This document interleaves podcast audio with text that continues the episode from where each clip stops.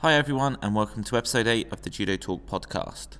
Judo talk, talk, judo talk, talk, judo talk, talk, judo talk, talk, judo talk, talk, judo talk, talk, judo talk, talk. So, before we get started, I just wanted to ask how many of you sing that intro? Go on, be honest. How many of you sing that intro at the beginning? Uh, I had a few people ask um, who who who sings it. If it's me, it's not me. Um, you can tell I've got no musical ability. Uh, one of um, my former students, uh, a lad called Oliver Malcolm, who actually is a music producer and he does all his own songs. So I'm really lucky that he he managed to ping this over to me before we started the podcast. Um, so yeah, so actually, as it is episode eight, um, I just want to say thanks as well to everybody. We've had over well over two thousand downloads of the podcast now, and it's great, and it's literally all over the world. So. Um, if you are listening from a different part of the world, uh, just send me a message. Just tell me that you're listening. Uh, you know, it can be on Instagram, Facebook, um, and please share the podcast. Tell everybody about it. I don't want it to be the best kept secret uh, judo has. Um, so yeah, so that's great. Um, pretty special week for me this week. It's the first week I'm back teaching full contact judo um, since March 2020, and it feels really, really weird.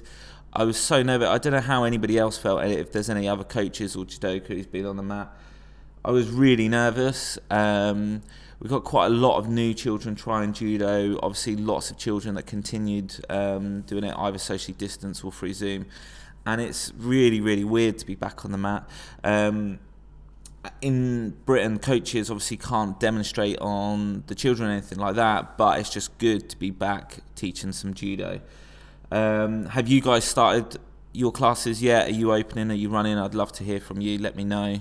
How how's it going for you? What's your experience of it?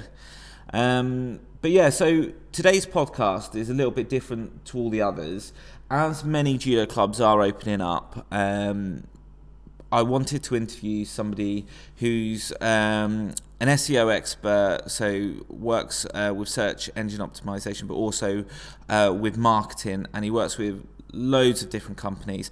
But he also is a judoka. He he does judo. He's done quite a few different martial arts as well. So with clubs opening up, I thought this was the perfect opportunity to get some solid advice out there, help you guys fill your clubs, um, and bring judo back with a massive bang. So let's get into it.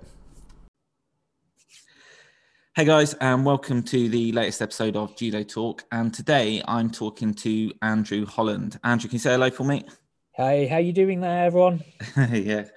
Um, so this podcast is a little bit different. Uh, once again, I, have said before how I like to, I really want to make this um, something beneficial to the community. And Andrew, uh, well, Andrew, you explain who you are, what you do for me, please, Uh, mate. Okay, yeah. So uh, I'm a um, I'm a judo player. That's something I, I am. You know, um, you know those pro- probably in the you know Manchester and Stoke on Trent area all know who I am. Um, but uh, generally speaking, I my job is as I, I'm a marketing specialist, and although that takes various forms such as uh, SEO, search engine optimization. I've, I've dabbled in all areas from content marketing to um, web development to uh, to well to social media marketing. So I've got a good broad spectrum of, of knowledge. I've been a trainer for the chambers of commerce in relation to their marketing. I used to train businesses for them, um, you know, and I've worked with everyone from seven and eight figure businesses all the way to small businesses in a wide variety of fields from printing all the way to uh, the biggest marketers on the planet whose, whose businesses are worth you know 400 million dollars and you know so I, i've got a good bit of experience that i can bring in i think today in this conversation Yeah, which I I am really thankful that you've managed to to find some time for us. And I think so the whole idea with this is obviously we've been through a really tough time in judo now. With covid many judo clubs have been shut. Um, many people have um, moved away from judo. And basically I wanted to have a chat about how can we help judo clubs, how can we help coaches, how can we even judo players, parents support their clubs and talk about different um, different martial arts, what they do, and you know go from there and just give some really good uh, advice, really. Okay, okay, yeah, no one. So let's let's take this from COVID ground zero. So at a certain point in time, somebody's going to say the government is going to allow globally. I know it's allowed in certain states in America, I think in Australia it's been allowed in certain times, but at certain point, we're going to talk about UK generally here. Um, somebody's going to say judo can go back to normal. It can, we can start. So that's ground zero for judo. Up until that point, other things, other uh, pastimes will have been open first. And if you're a person that's got six or seven pastimes, or, or and your kids have, they will start to f- filter into those pastimes first. That's just the, the inevitable nature of, of, the way it is. And also because those pastimes have sort of got their um, upper hand in terms of opening, uh, they can get in first to everybody and say, "Hey, Luke, come to us." Um, so it's a big reset. So the daughter that was doing judo um, 12 months ago might actually got fed up with judo, might not be interested in judo, but might be interested in dance because dance schools opened up, and for whatever reason, they decided to go down that route. And mom kind of start dance lessons. So, you know, make no mistake, when judo opens up you're going to get the core people come back in who eat, eat, you know, breathe and live for judo, and and also the kids that do as well. They're they're not the ones that you're fighting for because you've already got those back. You know, they're the ones who are itching to get on the mat. That that you cut them open, and the you know judo's written on their heart. Um, and invariably, there might be parents. So those, those will be parents whose kids do judo, and just kids who love judo as well, as well as the adults. So you don't have to worry about those people. Those people are already there. And the way I, I sort of analogize this, uh, if that's a word, I don't even think it is, but the way I, I would uh, say an analogy is um, if you look at soft drinks and Pepsi and Cola, and Pepsi and Cola are very well aware that the people that they drink Pepsi and Cola on a regular basis, they don't need to market to. They don't need to market to because they go into the supermarket and buy Pepsi and Cola on a daily, on the regular basis.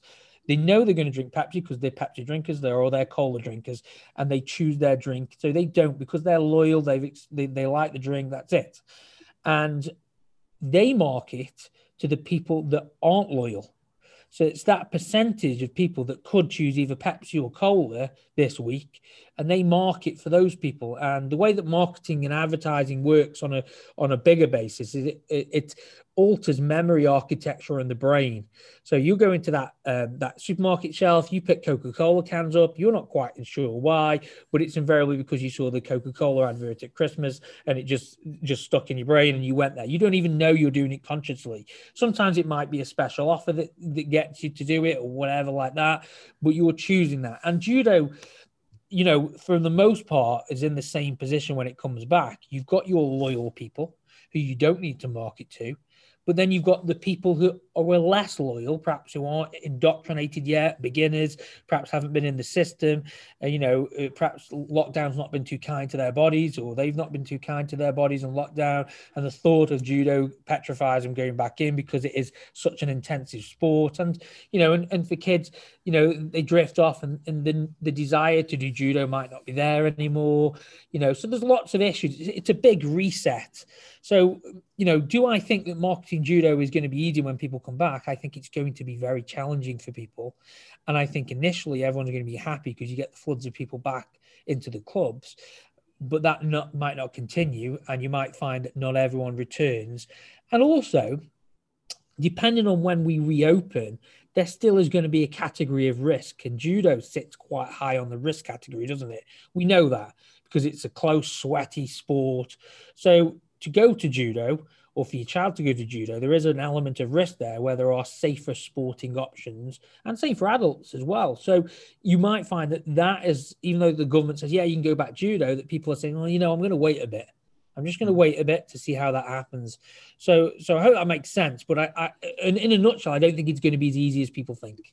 No, and I, before we go any further, I most part because I can hear this in my head already. Um, I know from speaking to judo coaches and just people in the judo community, the second you say marketing or profit, alarm bells scream in their head. Like they're almost like naughty words that you shouldn't really be using.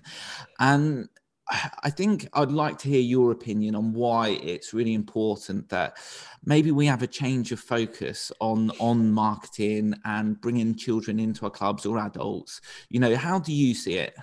Okay, so uh, let's let's break this down, and it's an interesting subject. So why is why is football more popular than judo?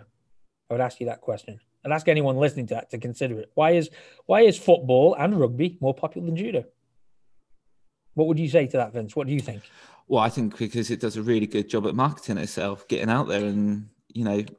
Yeah, that, uh, that's that's that's one one reason. But if we look at the sports and the actual um, sports themselves, like I, I, used to play football as a kid, and I used to love football as a kid. But then I drifted out. Just bores me watching it. To be honest with you, most of the time, unless it's a, an England match or something, like that, I'm just not interested in football. Rugby, yeah, I, I like it, watch rugby, but I'm not somebody who sit there and watch rugby on the TV or anything. But if you look at the sports themselves, you know, rugby and football aren't exciting sports they aren't. They aren't suppose, any more exciting um, than judo. I suppose the barrier to entry is a lot lower as well, isn't it? You can grab a ball and just jump down the park and kick it about. It is. So you, you start to look at um, what happens is, and you look at the history of football and, and, the history of and the history of rugby. These sports have been around an awful long time. So if you look at how football was part of, of things, football, if you go historically back in Britain, football was uh, the activity people went to watch on um, i think it might have been a saturday because there was the old working day uh, people used to work six days a week and they had one day off a week. And the weekend by the way if you don't know this started because um, what happened was people weren't turning into work on the monday they were getting drunk on the Sunday and not turning mm. to work on the Monday, and they couldn't. That was a damaging issue. So what they decided to do is to give people. This is what I've been told: is to give people two days off, the Saturday and the Sunday. The Saturdays when everyone got drunk and went to watch the football, and the Sundays when everyone recovered, and then they came back Monday because they were losing so many people on the Monday and, and people weren't working correctly. If that's true not, I don't know, but it's what I read. But it, the point is that football is indoctrinated into our history for many, many, many, many years, and it's it's it's almost part of society. But actually, if you pick apart the sport, what's football? Passing around a ball between players. Hardly excited with the chances of goal. There's hardly any few. There's hardly got many goals in any match. You know, most of the match is people passing the ball, kicking it up and down the pitch. Rugby, there's a lot of scrums. You know, so when people talk, when when we if we go to it like people talk about entertainment value and stuff like that, the the actual sport isn't any more entertaining than watching a judo match. And, and I'd argue that judo matches can be vastly more entertaining and shorter as well. So you've got more more fights during the 90 minute period you can watch. So on an entertainment basis, judo is on par, in my opinion, with football or rugby without a shadow of a doubt. So brings us back to the question: Why do the sports of rugby and um, and and football become more popular. Why are they more popular? Because they're indoctrinated into our society and have been for a long, long, long time. And also, quite rightly said, they they they've got large spectator stadiums. There's a low barrier to entry. They don't need mats and things like that. You've got a ball, so it perpetuates that and you've got this professional element into it that players get paid. There is a reward, there's large financial rewards, there's sponsorship, there's TV coverage. So it all feeds into this cycle where where where football and, and market football and rugby or and sports like that become more popular. So if we're to address judo, we need to address how we make judo more popular. We can't get it on TV in this country, particularly. That's beyond the club's remit but we can make judo more popular. And and the goal to making the sport more popular is to get people through the doors of judo clubs, and that's how you do it to get participation up as high as possible. Now you can do two models with this. You can do a top down, bottom down, where, where it's promoted by the BJA or the over governing bodies of any country, and they promote judo to such an extent they invest in in in a in the fundamentals to get that. But that's not happening, so we have to ignore that. So the other side of things is for clubs need to increase participation numbers. If you've got 100 or 150 on the mat, like I know I've never been to Japan, but I, I, believe that's the kind of numbers that they can get on the mat. If that's the case in Japan, 150, uh, you know, 100 150 on the mat, can we do the same in this country? And how do we do the same in this? How can we do the same in this country? And then what happens is if we get more participants in the sport, then everything else starts to fall into place because there's more people who would watch it if it was on TV. There's more justification for it to be on TV. There's more people who start to say, oh, what's that judo? I really want to do judo. And, and that's interesting. And we expose it. So it all starts, in my opinion, from this increasing club participation numbers on a on a on a massive scale. So whereas most clubs are happy with like you know 10 on the mat or 10 adults on the mat and 30 kids, we need to be saying, okay, well, how do we get 100 adults on the mat at a time? How do we encourage 150 adults on the mat at a time? And that should be the goal. How can we do that? Let's start with that as a goal and work back and to, and to see how, how that happens. Does that make sense?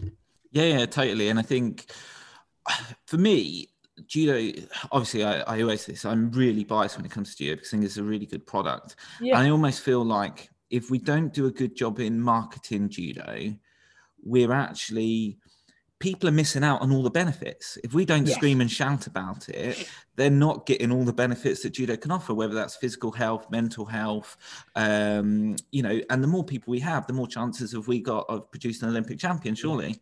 Of course, and you also look at the. I'm not sure. I always see this fact bandied about, and I've never seen the source of it. But they say judo is the second most second most participated sport on the planet after football.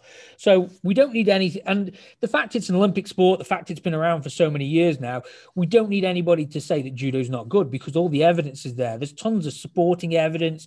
You know, not to mention all the things to do with uh, uh, racial uh, issues where you you won't find a sport more inclusive than judo, where you get so many different people of nationalities and race training with each other to benefit each other, to improve each other. It's not like that in boxing. It's not like that in other sports. You know, you work in a team, and in judo, the team people train with each other on the mats. They have the training sessions, everything. You can go to camps where you'll be different nationalities training with each other.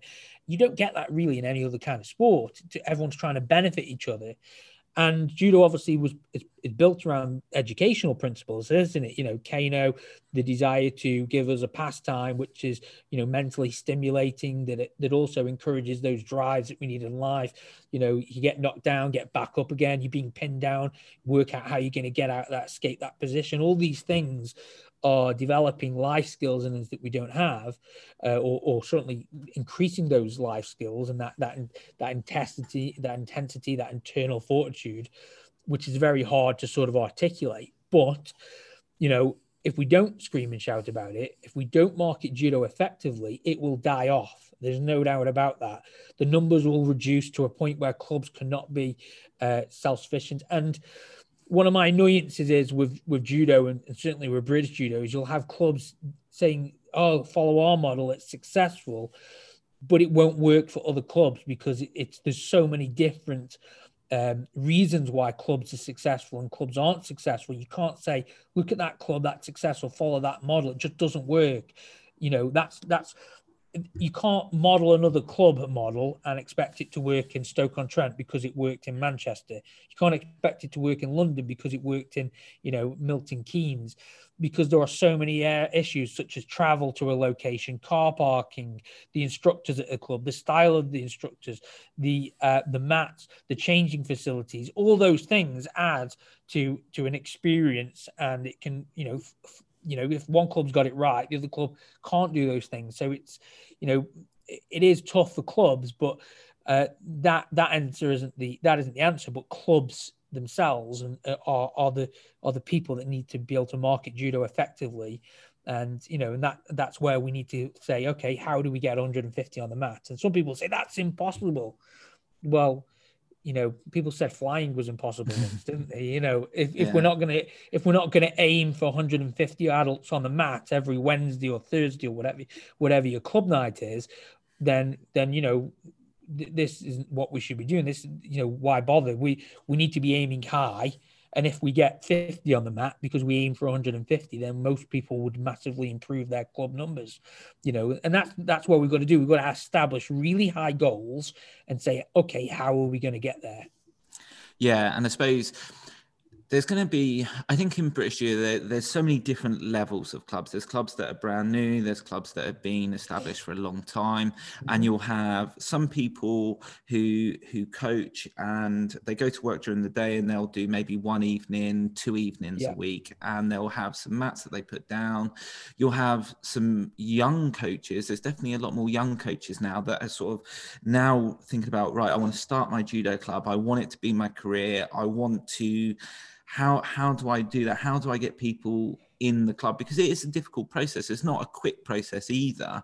So what could we start what's what could we start to do just like because there's going to be different levels of people's ability as well some people will have uh, good websites some will just have a Yeah. facebook page you know what Yeah. can we start to do as a good practice Okay, so there's, there's a couple of things that um, you know. You're right in what you say. Th- th- This is the big problem with judo: is that uh, it's an amateur sport with amateur coaches, and until you professionalize it, it's very difficult for those numbers to grow.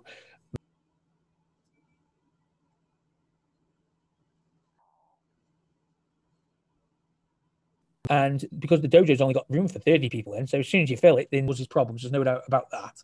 So as a result, most people are happy We just get 10, 15 on the mat, and, and that's what people do, or, or five even on the mat. So, you know, there is problems with growth. I'm not going to say there isn't. And, and a lot of people are mentally conditioned to say, okay, well, I'm just happy with the 15 or 10. We get on the mat. So people aren't, firstly, people generally aren't actively growing judo. That's the first thing we have to acknowledge. We're not actively growing judo.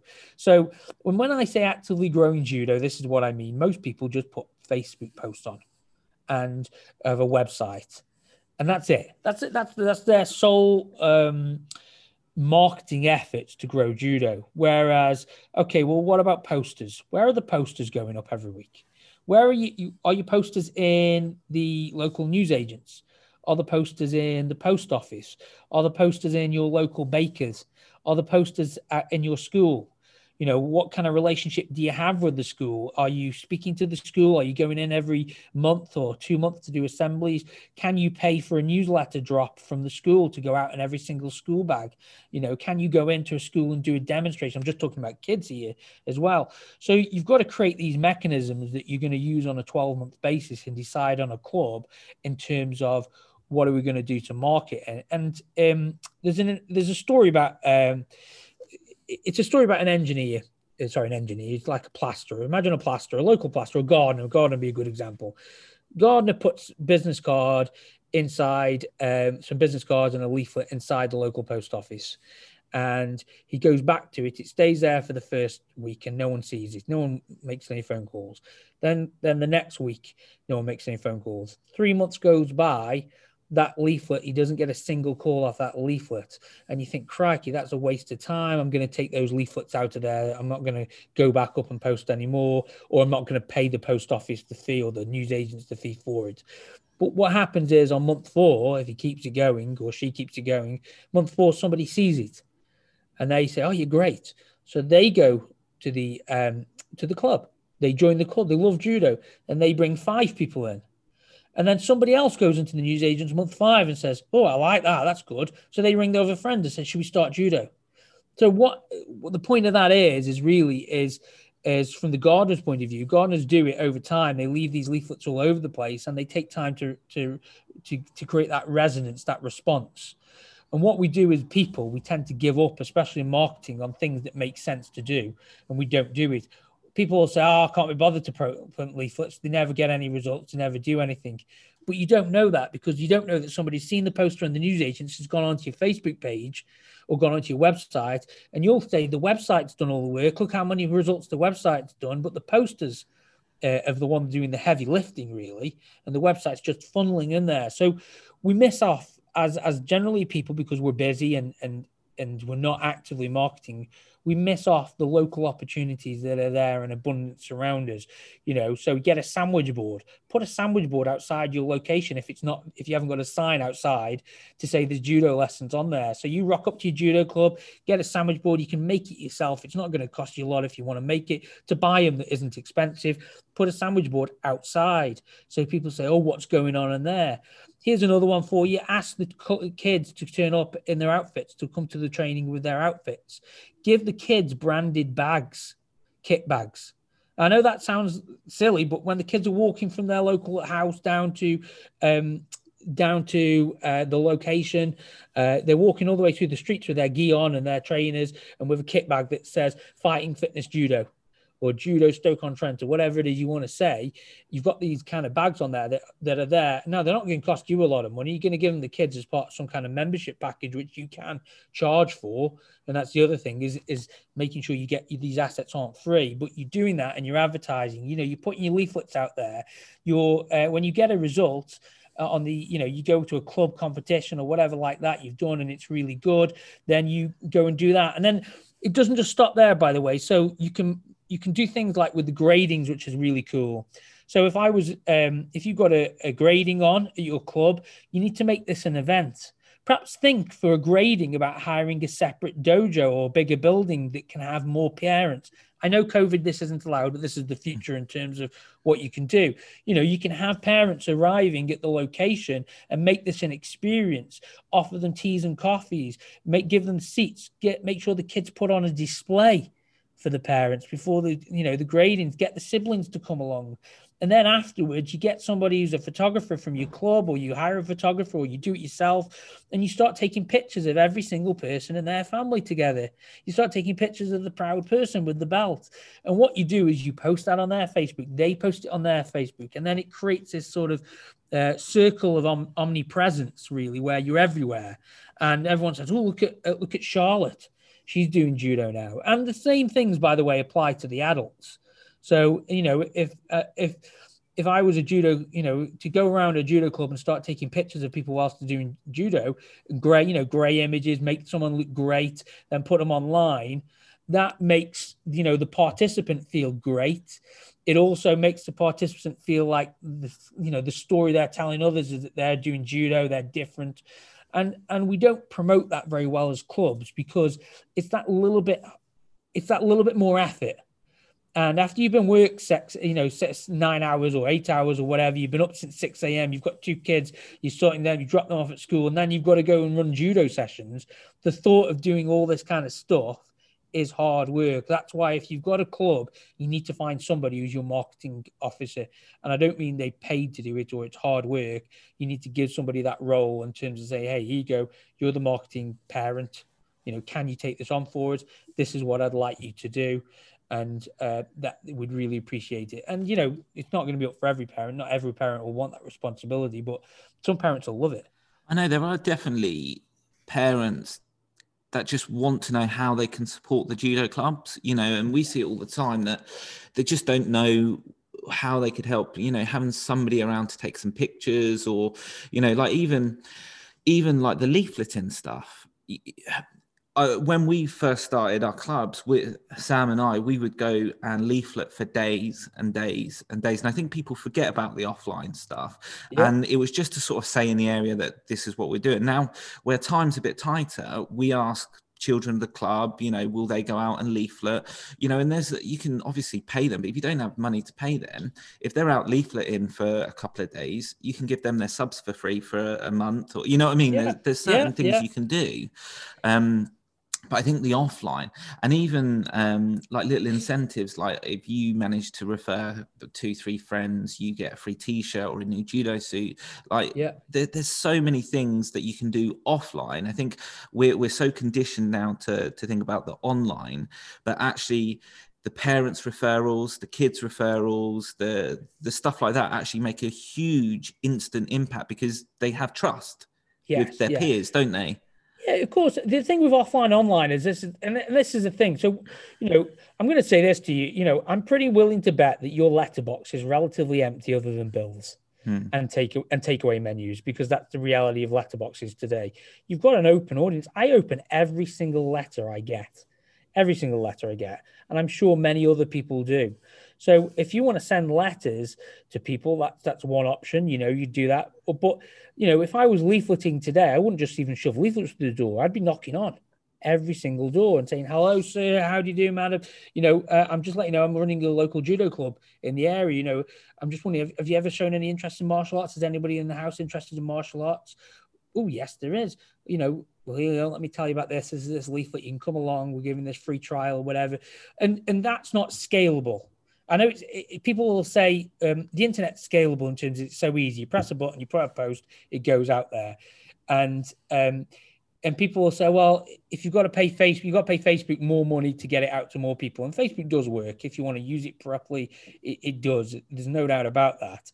But leafleting, you know, putting your leaflets out there, knocking on doors, having that conversation with people, well, that is incredibly powerful. Yes, it's incredibly time consuming. So, if I explain how, because I've worked with a lot of other martial arts franchises that are doing mega money, so to give people some kind of sort of uh, overview, I know martial arts trainers, instructors will take fifteen thousand pounds at a single grading on a weekend.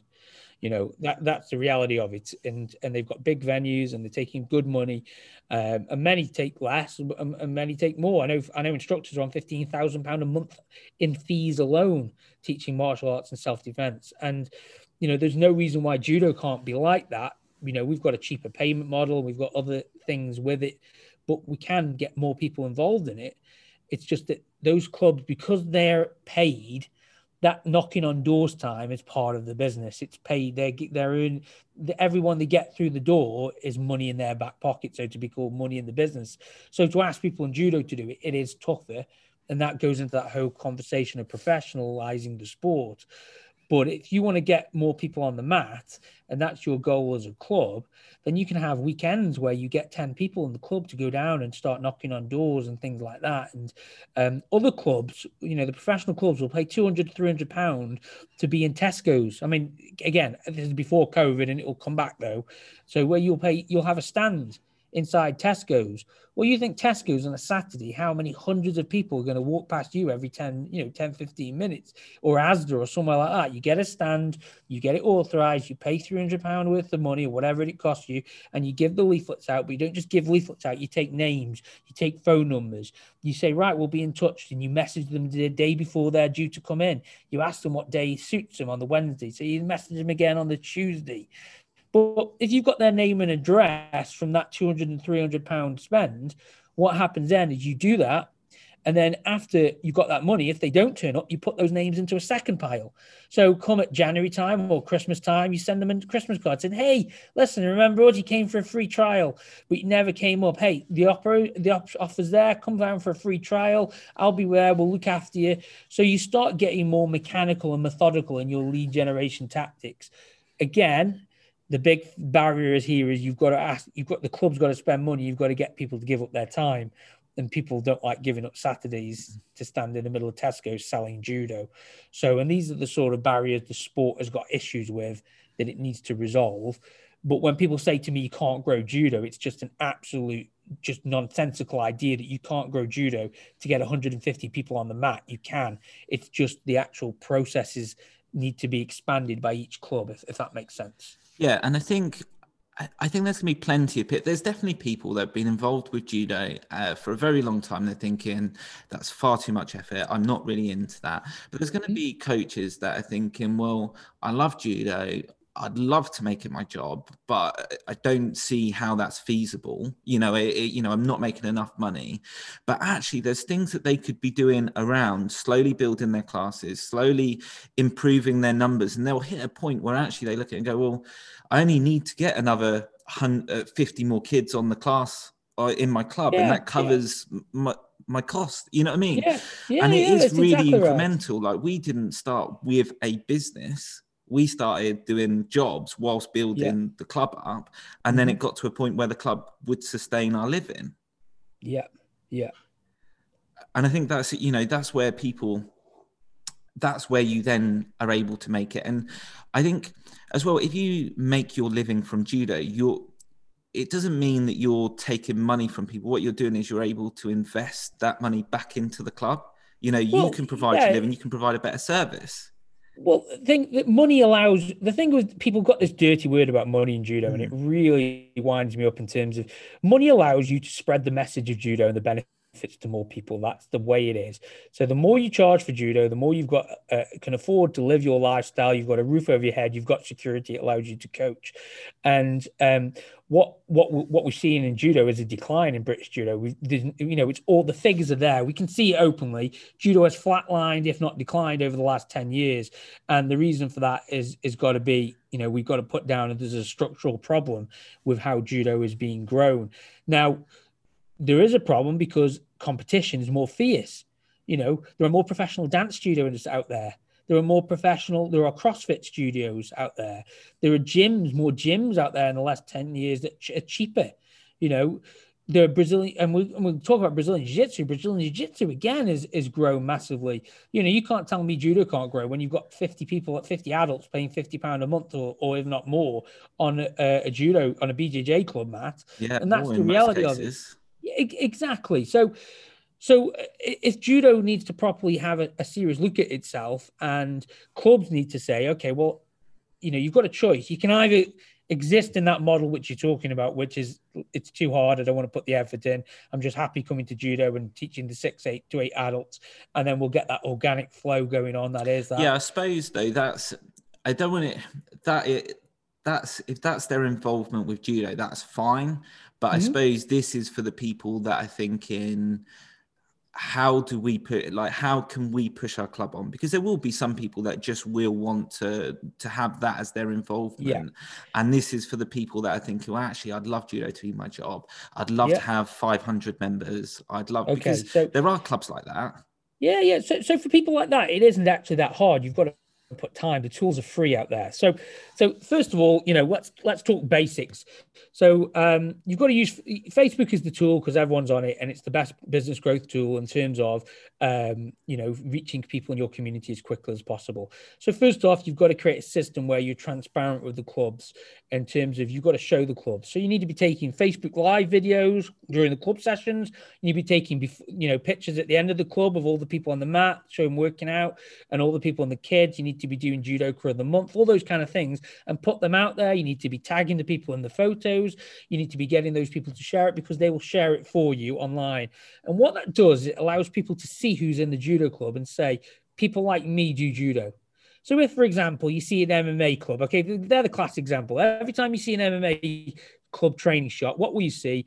You'll see lads uh, six packed up, uh, ripped at the end of a sweaty session with tattoos and all generally looking tough lads. Well, if you're sitting there and you're an accountant in your day job and you're you're 45 and are thinking about starting a martial art, well, MMA is not going to attract you when you see pictures like that. But if you see pictures on a judo mat of people who are in their 40s you just look like regular people, some overweight, some under, you know, some some fit, and it's full spectrum of people from different racial backgrounds and everything else like that. You're going to say, okay, well, people like me do judo, but you can't see inside the club. We cut the clubs are closed doors, so the only way you can get those images out is by, you know, religiously taking video, making showing people what goes on in the club uh, by taking those images and putting them out online. And then you do the tagging thing. You tag your people in. You ask members to share it. And what happens is those things go off to their connections. Those posts go off to the other connections. And before you know, you take a page which hasn't got much reach, and you're reaching hundreds of potentially qualified people. So that's like the starting point. You need to have this procedures in place where every week you're saying, I'm going to take some video, take some photos during the session. I'm going to take some pictures of members looking great, you know, try and catch those those photos. Like I say, pardon me, get somebody to do it for you if you if you don't do it or you're not good at it, or learn how to do use a mobile phone. It's not complicated.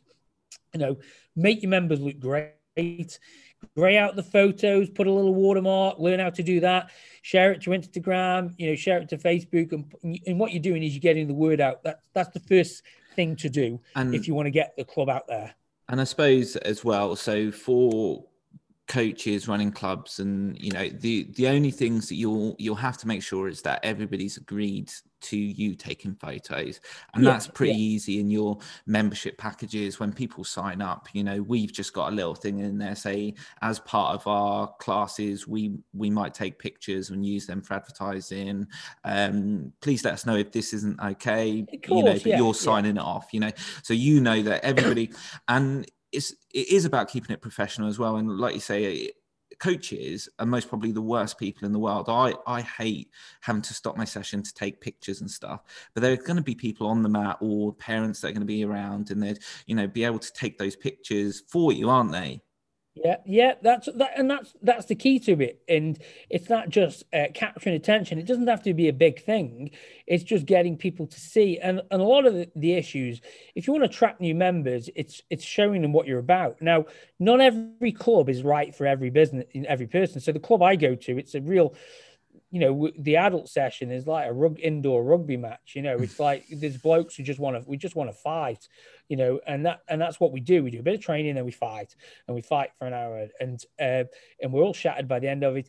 And if you're that type of person who likes that kind of training, you know, then that's going to appeal to you. And especially if you look at the crowd, uh, it's not like this, you know, it's not full of idiots. You can tell, you can tell when you see a, cr- a group photo of whether people are generally idiots, louts, or anything like that. And it isn't. It's generally, you know, nice people. And you can see if it's for you. And that sort of that self-selection process is massive. And that's just Facebook, bear in mind. So, you know, you've got all the other opportunities to do this. You can start a website for free get a WordPress website or, or go on some other free website builder. You don't even need to actually have a paid website if you don't want to, if you've not got one. I mean, I think it's, it's, it's now's the time for clubs to have, have have these things and you get websites and what you do is you know you install a facebook messenger plugin on a wordpress website or something like that if so because a lot of people now want to communicate via facebook so what happens is if you've got any questions you can message you live. Doesn't matter where you are, you get the message coming through to your phone. But those pictures on the club, you get a good website that tells the story of your club, what you're about, and invariably that that openness will attract people. Where judo can sometimes go wrong when I see judo websites is a lot of them are very stuffy and are very um, fixated upon judo as the thing that they're selling. They're not selling. No one's selling judo. What you're selling is an activity. And yeah, judo's got some interesting history, but if you're making, you know, looking if your website looks like somebody's got to become a samurai to turn up at the club, then that's that's too that's going too much into that history side, and it's got to be more about the fun, about about what people are going to feel like when they go to the club and how how they're going to change. So, you know, and those are the two really main ones. You know, you'll get your uh, website done get your Facebook done on a regular basis.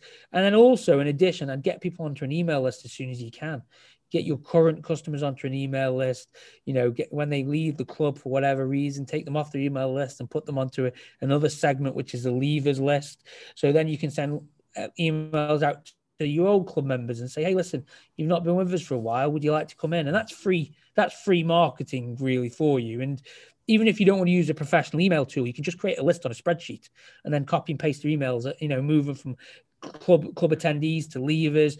You can then reactivate them. So there's lots of things you can do for free, which don't cost you a lot of money, which just just require a little bit of conscious effort. Um, and so there isn't really any excuses from that. And then when you get the money coming in and the members coming in, that's when you can start to look at more paid activities and think about investing in more options like that. Yeah, I think um, that's the thing as well. It doesn't actually cost that much money to do those things. It, it is purely mm-hmm. time, and it's yes. just about getting little systems in place. Um, so yeah. we use um, we use a, a, payment provider that actually, if we wanted, they would give you your website for free. They would give you like there's loads of stuff that are already involved, and even yeah. simple stuff like um, so at the club we've got a card reader, and the card reader that we use, they provide you with an online shop. Like there's loads yeah, of stuff yeah, that they do, and you think, oh well, they charge two percent, or they, you know, like uh, the people who take our payments, they charge six percent, and you think, oh, that's six p for every pound but actually the amount of time and effort that they actually save us is way mm-hmm. worth more. So you you can sort of offset those as well. But to get started yeah, there's very minimal yeah, sorry yeah there's very minimal cost isn't yeah, there no, that's it. I mean, let's we have to be realistic about judo. Judo is the most underpriced martial arts activity in the marketplace, probably by by by now. And uh, it, you know, if we talk about inflation, most clubs haven't had an inflation rise to judo. In my opinion, every judo session should be at least ten pound. Every single judo session, minimum of ten pound. And so you should be taking fifty pound a month for judo from an adult if you're doing one session a week. I think you should be looking at sixty to seventy pound for monthly sessions. And a lot of people say, "Oh my word, that's expensive. That's going to stop everyone from coming. That's going to price everyone out." Well, the reality is, not everyone does judo. So, and if people want to increase the prices, now's the time to do it in this great reset because people can't remember what they paid beforehand and uh, they haven't got this figure in mind and everything's going up anyway because of inflation and things like that. Uh, the price of living goes up. But it, if people need to increase the prices of judo, and what it does is it changes the game because it allows you to use professional tools like you're talking about, but that also becomes more slick and friction is a big reason why people don't actually like to do things. So if you think about how easy it is to check out on Amazon, it's literally one click button, isn't it? So mm. if a parent comes to judo, there's a lot of friction, or an adult, there's a lot of friction. So first of all, they've got to get in. First of all, let's take winter. Summer's a different story, but let's take winter. It's cold and miserable outside. To get someone to judo, they've got to leave their nice warm house probably not have their tea because it's around they don't want to train on a full stomach. They've got to get in their car which is also cold. They've got to then heat it up and drive maybe 10 20 30 or 40 minutes to the local judo club depending where they live and where they are. They've then got to find car parking. They might have to pay for that car parking if there isn't car parking at the judo location. Then they've got to go in, then they've got to get changed, then they've got to go on the mat. And then they've got to warm up, do all that hard work, that they've got to engage their brain to get the end result, which is great. They've had a great judo session. So there's a lot of friction there. If you're a new judo player, you've got all that. And then you've got the how do I sign up? How do I cancel? You know, what's it going to cost me each month? What is it? So, you know, and if you're rocking up at a judo club and there's somebody there say, "Hi, yeah, you new member tonight? Okay, brilliant. Uh, can you fill this details in, fill in this form?" And you know they fill it in two seconds, or, or you know, I, what's your email address? I'll send you an online form. You just have to sign this disclaimer for this first session. Give me details, fill that card in. They give it you back. Here's a pen. It's done quickly, and then you send them an email to their email inbox with all the details about joining and paying and stuff like that. You know, so it's not you haven't got that option of paying at the club. It's all done online. You know, you remove a lot of the friction because somebody's browser can auto store their payment details. It's just done on two clicks. So all those, if we if we remove the friction from from signing up to judo, and you have what's called costly signaling. It's called costly signaling. It's a it's a psychological uh, behavioral economics term. In terms of if this looks expensive, then it's got more value to it, and you can only achieve those get those tools if you're charging a bit more and it's the same with promotions and logos and merchandise. That charging more for judo allows you to do so much more, not about just about profit, which is important as well if you're professionalizing it, but it allows you to do so much more in terms of growing the club and maintaining the club and making the club great and also maintaining memberships and things like that. You know, it, it's all part of that process. So you know, pricing is a massive part of judo. It's a massive part of the strategy and marketing strategy around judo. So if we're undercharging against every other martial art and we're still not getting people through the doors, which we aren't as a sport, we know that. If we're if we're charging five pound a month and we're still not growing the sport, there is no argument to say not raise the prices. And if we raise the prices as a whole on judo, Yes, you'll lose some members, but generally people will choose judo that want to choose judo.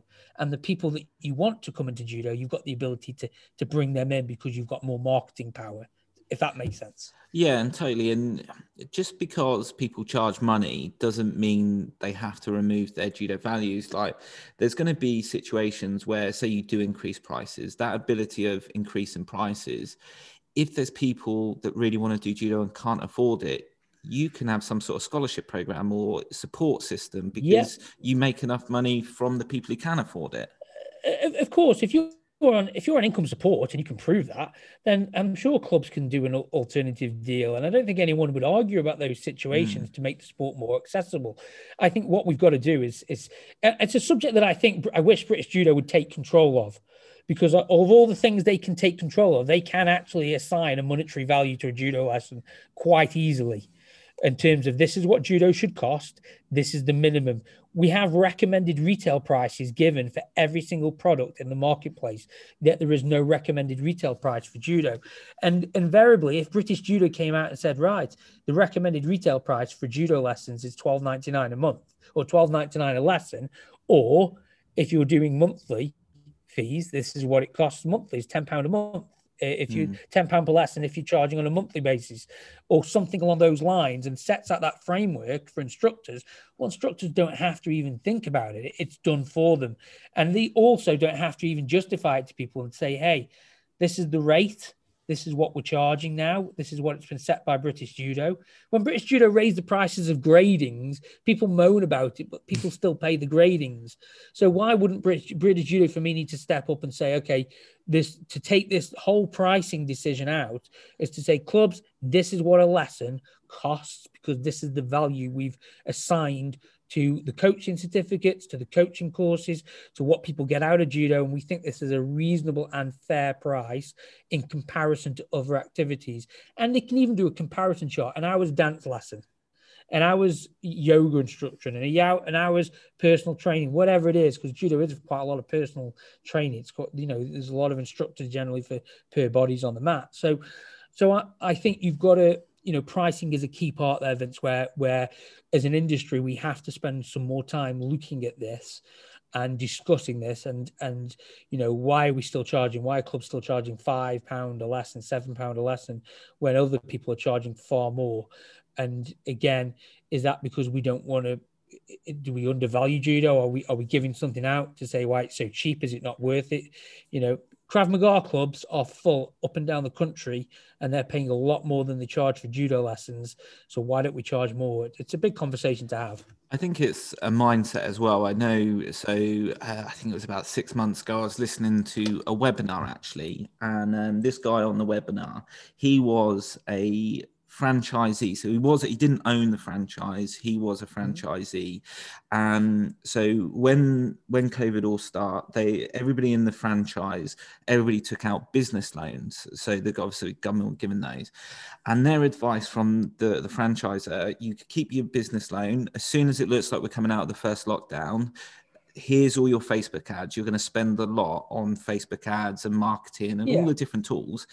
And so once they went through this process, this guy, um, so this is still during COVID, had mm-hmm. had gained fifteen hundred members into his club.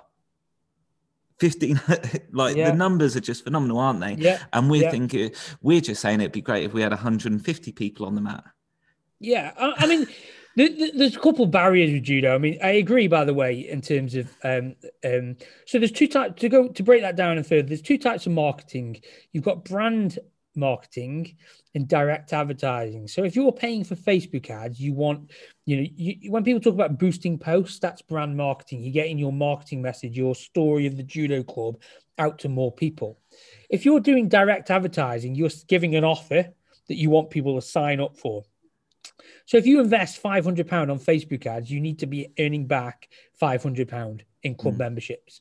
And that's breaking even. You've attributed that. Now, what happens is there's, there's two things that people misunderstand with Facebook ads and all these ads like this is that if you spend £500 on Facebook, and let's just say you get uh, 10 members who pay £30 a month, well, you spent £500, but hold on, you've only got £300 back. Facebook didn't work. It's not working for me.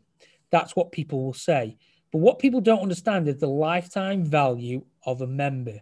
So if someone's paid you £30 straight away to join your club, the average member at least stays between three uh, to six months, let's say, just say. So that member at £30, you know, says wait, you month two, it's £60. So you're £10 up in month two. In month three, you know, you've paid £90 to you, month four, £120, and so on.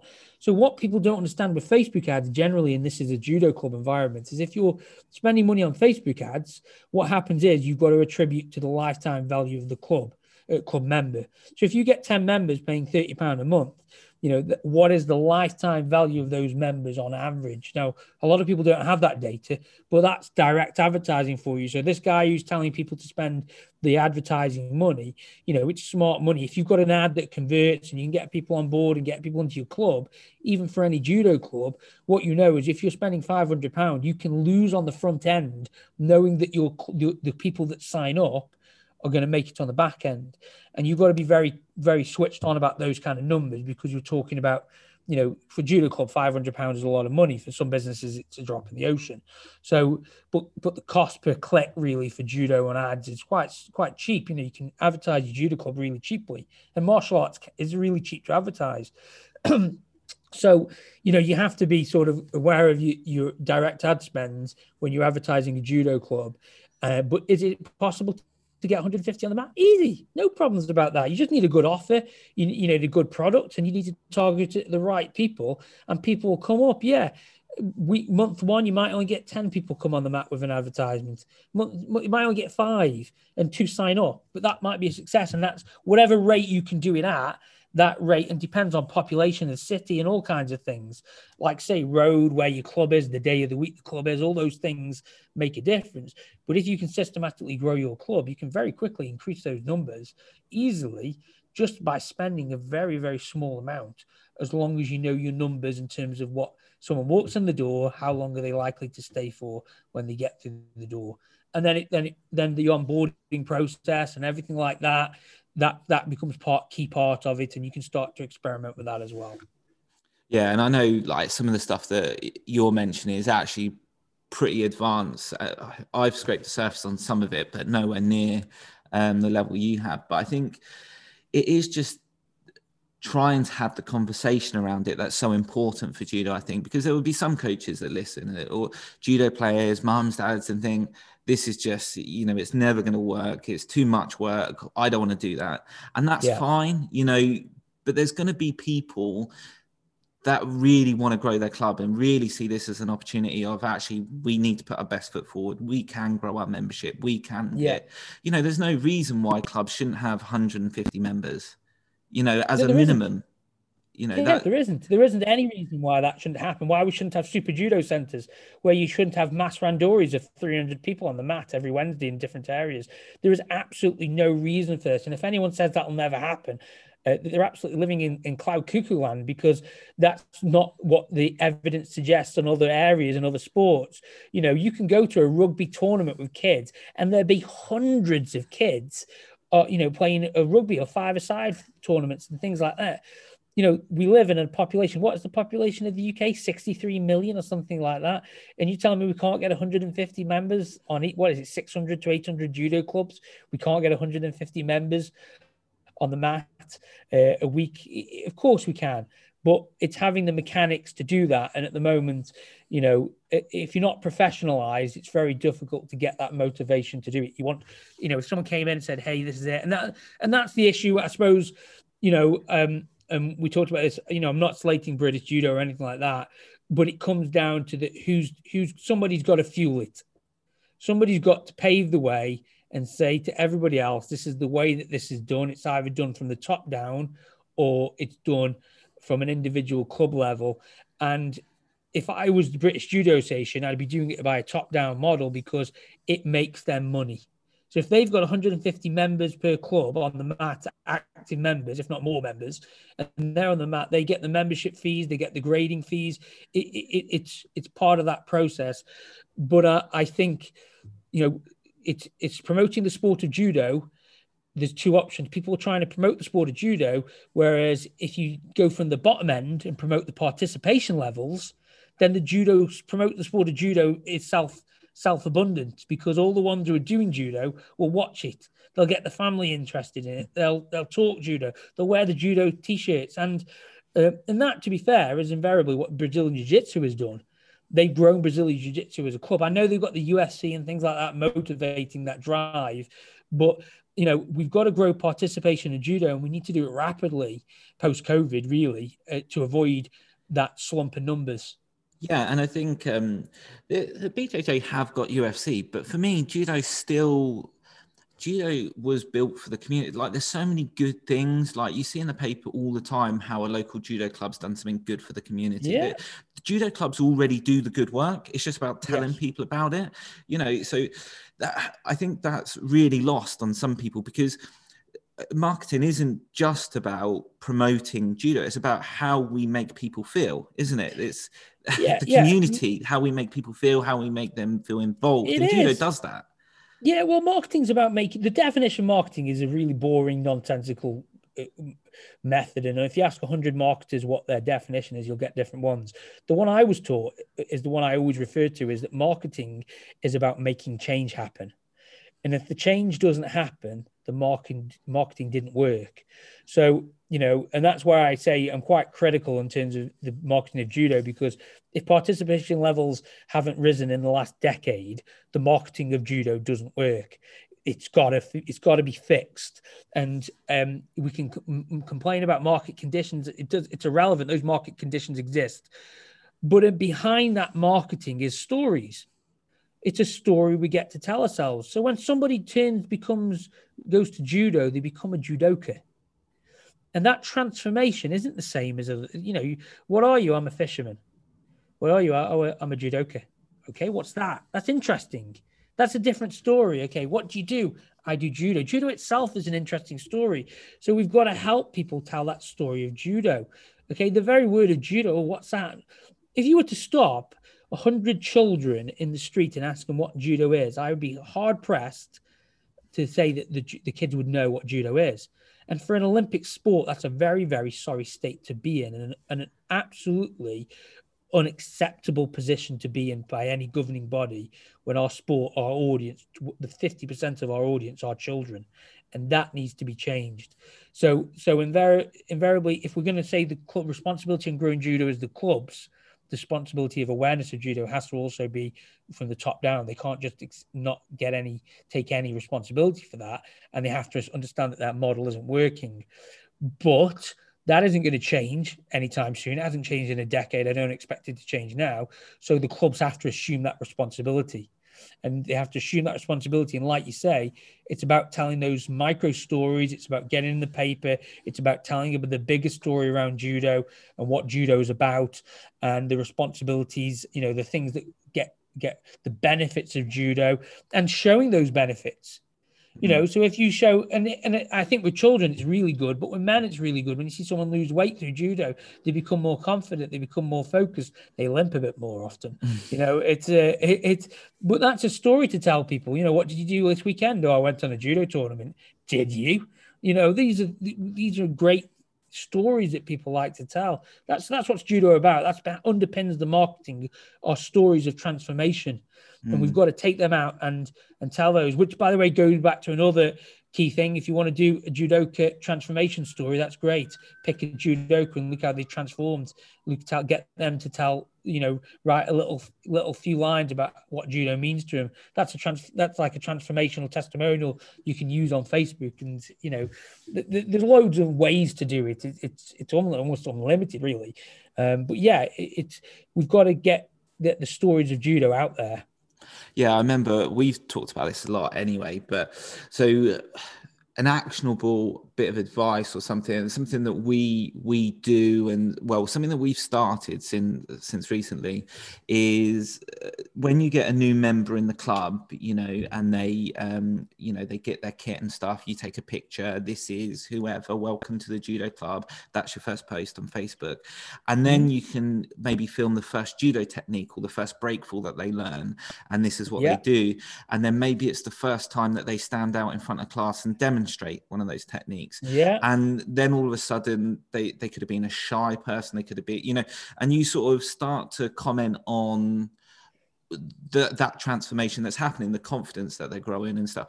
And we've even tried doing this online with the online stuff where we've got Mhm. people demonstrating stuff. And and i think that's something really simple that clubs every single club could do because everybody's going to have a phone. Everybody's going to see them walk through the door and they're Yeah. really simple small messages that you could amplify by however members you get. And, and you've got viral videos in the million there by the way. If you get a, a, a video of somebody who comes in And viral videos tend to work on extremes. If you get someone skinny comes in, looks like he, he couldn't fight his way out of a paper bag or she couldn't or whatever, looks frail, and then you start, then you then you take them, you show their first lesson, you show the story, then breakfall, and you record, you keep these little videos. By the end, when they're really skillful and they're throwing people around like like a ninja, you know, the reality is that video, and you put that video on Facebook, that video is going to go viral. I guarantee it, it would do with a tiny bit of a boost budget behind it. Like, and I'm talking nothing major like 50 pound, 100 pound. And those are the stories of judo. And like you say, those capturing, you know, there's this thing in marketing where people say, uh, document everything. If you document it all, you know, document the training session, document what's going on. You pick these stories out. You're going to have tons of marketing material. You won't have to worry about marketing because you're just sharing the documented version of um, of what you do. So document, not create. And you know, it, it's a great philosophy eh, philosophy to you know to describe what we need to be doing with judo.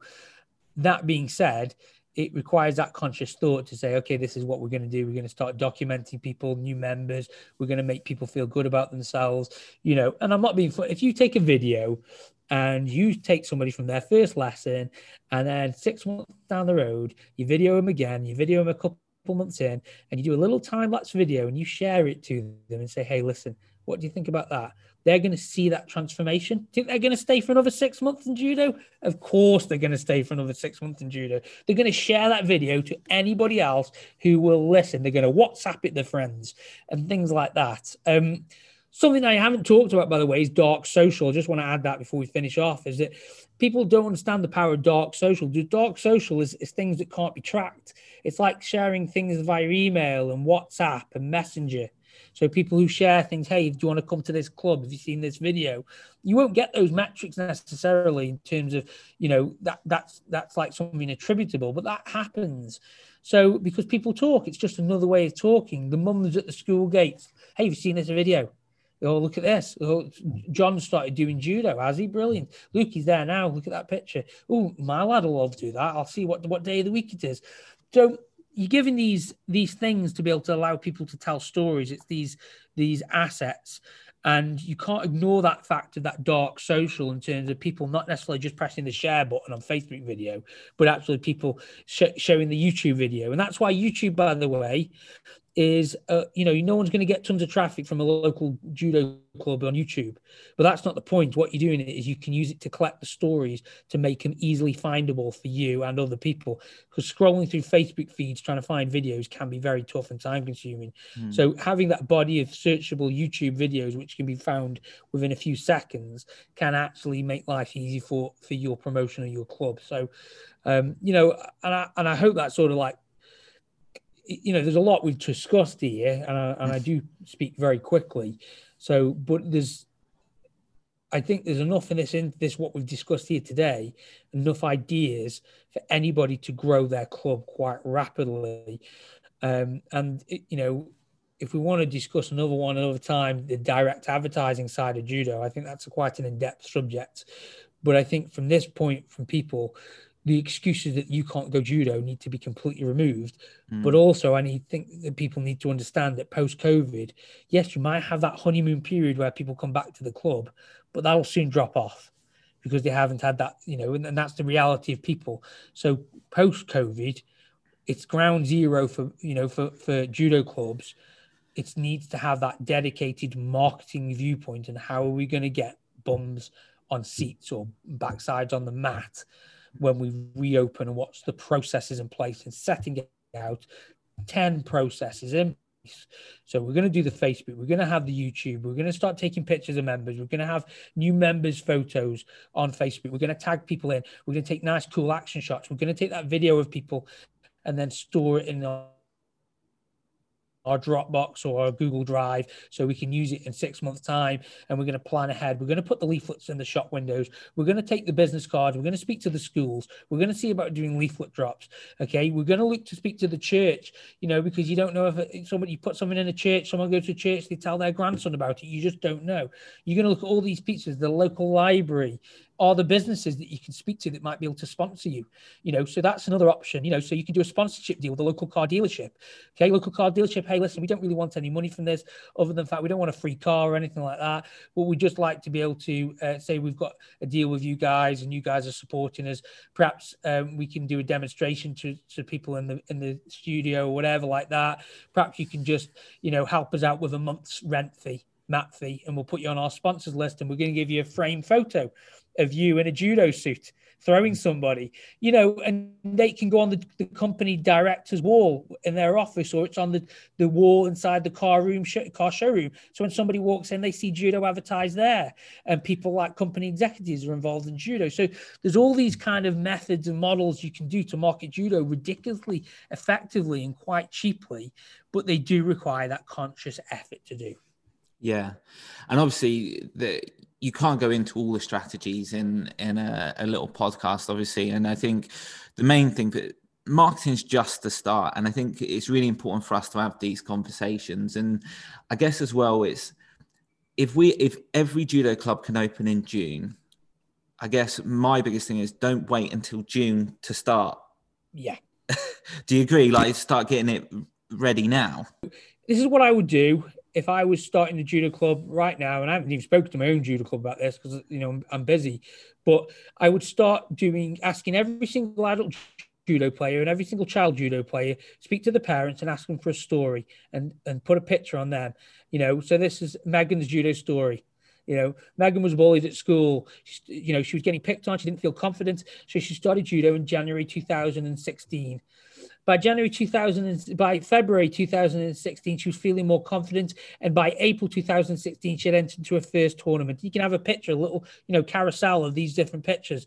By the end of 2018, Megan was already XYZ belt in judo, and she'd won three medals at lo- local tournaments. You could do a video if you wanted to do this as well, or images. It's whatever's easy, and you've got the time to do it you know and then you do that for every single child member you do that for every single adult member and that's an arsenal of posts that people are reading and sharing before you've even closed up. And at the end of every single um, post you put if you're interested in uh, knowing when our judo club is back open uh, message our club to be signed up to our email list and so when they message you, they message you, say, Hey, great, thanks for the interest. Let me have your email address. You pop it on a spreadsheet. I'll email you when the judo club's back open. So straight away there, you've got a body of massive stories of transformation about your club members that you're going to go through, and you're going to be able to put them online and send them out there. Every club member that's tagged into the post will share it to their friends and family. Every other club member will probably share it as well, you know, and and you know, a load of other club members will share it because they're proud of their fellow teammates. And what happens is the club member starts to get emails of interested people to let them know where the club is open, and uh, and that for me is a very simple and easy marketing tactic to do right now up until then, as well as your other stuff. But I think that is is a great one to do. Mm, yeah, brilliant. Well, thanks, Andrew. I really appreciate all of your all time right. on this. It's been really, really good. And I'm sure, uh, guys, let me know what you think. Uh, maybe we can get you back in the future and we can talk about other bits and pieces. But yeah, really, thanks for your time, Andrew. No, it's a pleasure, Vince. Thank you very much for inviting. I mean, you know, let's, let's Judo get back on. Let's have, we've been a long way away. Yeah, cheers, bud. No worries. Thank you. So there we are, the end of episode eight. And I really, really hope whatever involvement you have in judo, there was something useful there. I know there was so much for me to take away personally. Um, and we've got to get the stories of judo out there. You know, I constantly bang the drum for judo being an amazing product. But the problem is, is also like Britain's best kept secret. You know, it's frustrating to see and experience as a parent you know, children and my own children included, engage in other sports and activities in the hundreds and thousands that are definitely no better than judo, and I'd argue have less benefits and delivered by lower level coaches with less experience of the sport than most of the judo coaches. You know, the problem is definitely not judo. I think problem in sport in general is we're just rubbish of telling people the benefits. And I don't know whether it's ingrained in our culture, you know, with our values, with modesty, humility, you know, but I think judo is such a great sport. And, you know, I'd urge everybody listening to this podcast to, you know, tell people about it, get your clubs filled. You know, how much better off would your community be if judo, your judo club was thriving? You know, I I would say I would ask any judoka or judo coach, do you think judo is a rubbish product? Do you think it's not good? Do you think people won't benefit from it? Well, I'm pretty sure the answers are being, of course they'll benefit. You know, so I will also uh, give a shout out to Northwest area as well because throughout this whole COVID situation, um, some areas have actually been quite proactive. Some have been non-existent, but some have been pretty proactive. And I know Northwest area are putting together a um, a, a, a, marketing campaign for the area, and I hope they get the right advice for that. I hope they they manage to do that and help their clubs. I think you know, it should be something that's looked at from a national scale.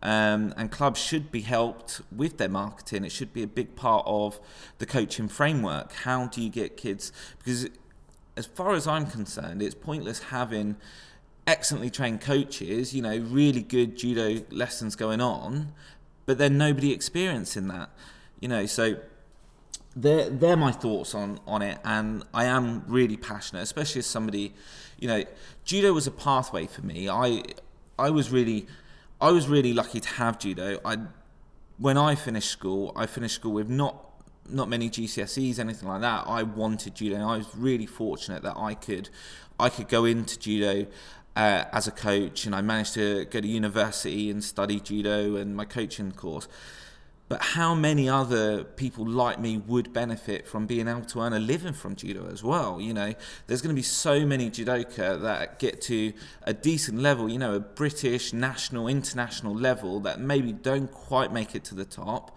but actually would be amazing for you know keeping keeping involved in judo so yeah so it's a it's a big passion of mine um, and I hope, as I said, I really hope you guys found it useful, gained something. And what are your key takeaways? Let me know what you think. You know, send me an email, vince at vincegilcorn.co.uk. What's working for you? How are you feeling your clubs? Is your club full? Are you looking for more members? How could we help you? Um, I mean, I'm more than happy if you guys want. I can interview some people on Facebook marketing on how how to run your club as a business. These are all really really important subjects for for us as judo people. Um, if you guys want it, because I know it's not going to be readily available from any other source. So, yeah, I just want you to go know that I'm here. I want to help. Uh, we can get those interviews out there. Um, but yeah, so I also want to thank um, Adam Plinston. He sent me quite a nice email actually, but also quite a detailed email on some things that he would like to hear about. You know, is judo a sport, a martial art? You know, and even even other bits and pieces which I'm going to look into and develop. The key thing with this podcast is I'm always limited by my skills of editing. So some of the things I think about and I think oh, I most probably don't know how to do that. So, but I'll do my best. I'll keep on learning. Uh, also, there's two subjects I would I would like to speak to people about, and I don't necessarily know uh, the best people to speak to, so I'd like to take your advice on that. The first one, I'd like to talk to somebody about kata.